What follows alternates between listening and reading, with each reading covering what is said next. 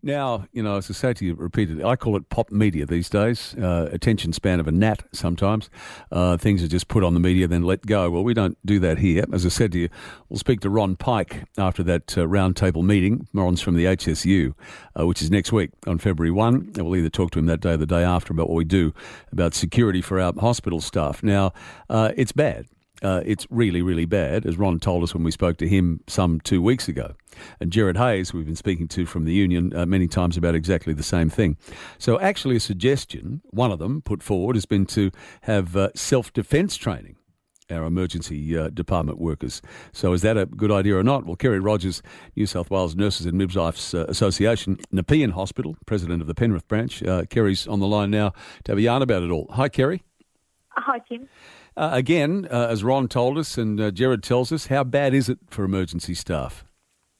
Look, I think, Tim, it's um, as we've read in the, in the media recently, and as we see as a result of that dreadful incident that happened in our emergency department, Yeah. something that I don't think any of us ever thought we would see in one of our hospitals. I've been a nurse for more than 35 years, and I didn't expect to see it in my career. Um, violence and aggression in our hospitals is very widespread. Our emergency department staff are facing it every shift, every day, and it's just getting worse.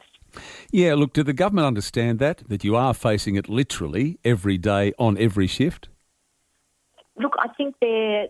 Um, we're hoping that they're listening to us now in the face of what has gone on recently.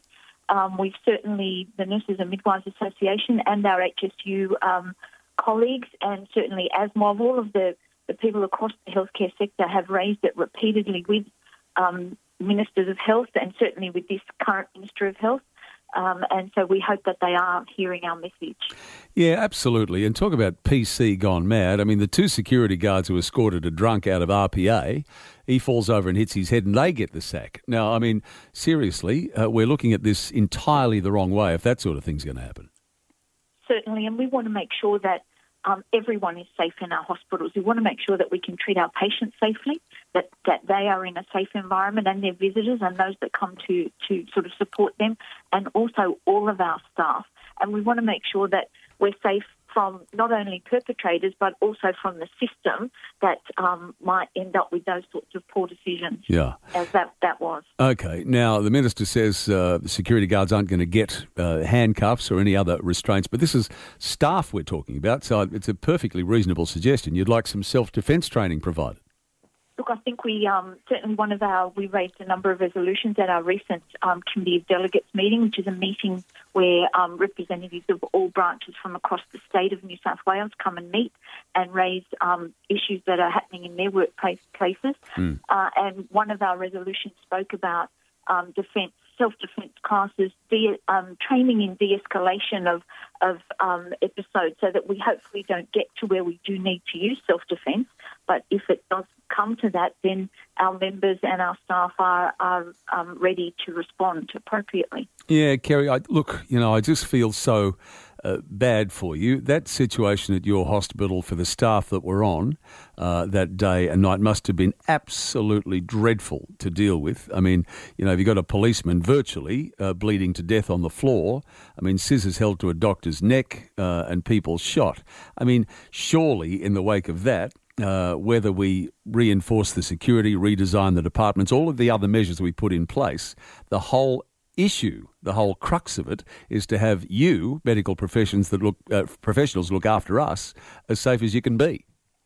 Absolutely, Tim, and we certainly um, out at Nepean we felt um, a great ground groundswell of support.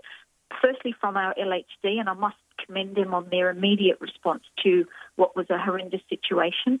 Um, our most senior staff were on site that night um, to support our staff and our patients and visitors that were in the department. We're a very busy department, and it's quite an open area, as you would, you know, you may remember from um, emergency departments Yes. um, if you've ever visited them. So have, there were yeah. lots of people that were witness to a very traumatic situation, and we, we certainly um, commend our local health district and our chief executive and, and Mm. other senior staff that were on site to help us and provide counselling and what have you. But we, we absolutely want to avoid those sorts of dreadful situations in the future where we, as Yeah. you say, where we look at all aspects of what mm. we need to do to make our emergency departments and our, and our wider hospitals. Because whilst our focus is at the moment on emergency departments, this issue of violence and aggression being perpetrated against nursing staff, medical staff, security officers is widespread across all wards. You bet it is. Yeah, yeah, it's frightening. Okay, have you put this idea forward to the government yet? Uh, we've certainly our, our resolutions have been presented um, to the minister, and our um, acting general secretary Judith Kiejda has um, spoken with the minister, and we look forward to continue okay. to be involved in the in the roundtable discussions that right. the minister is planning. All right. Again, anything we can do to, to help you, please let us know. Thank you so much for your support, and we we um, certainly appreciate the support of our local community as well. Yeah, I bet I bet they're very supportive. Thanks, Kerry. Thank you, uh, Kerry from the Nurses and Midwives Association. Uh, bit of self self defence training. Look, something. Uh, you know, literally walking through the doors, any shift, 24 7, any time of the day, those people could be confronted by uh, a violent drunk, uh, an even more violent ice addict, uh, and really, it's just intolerable.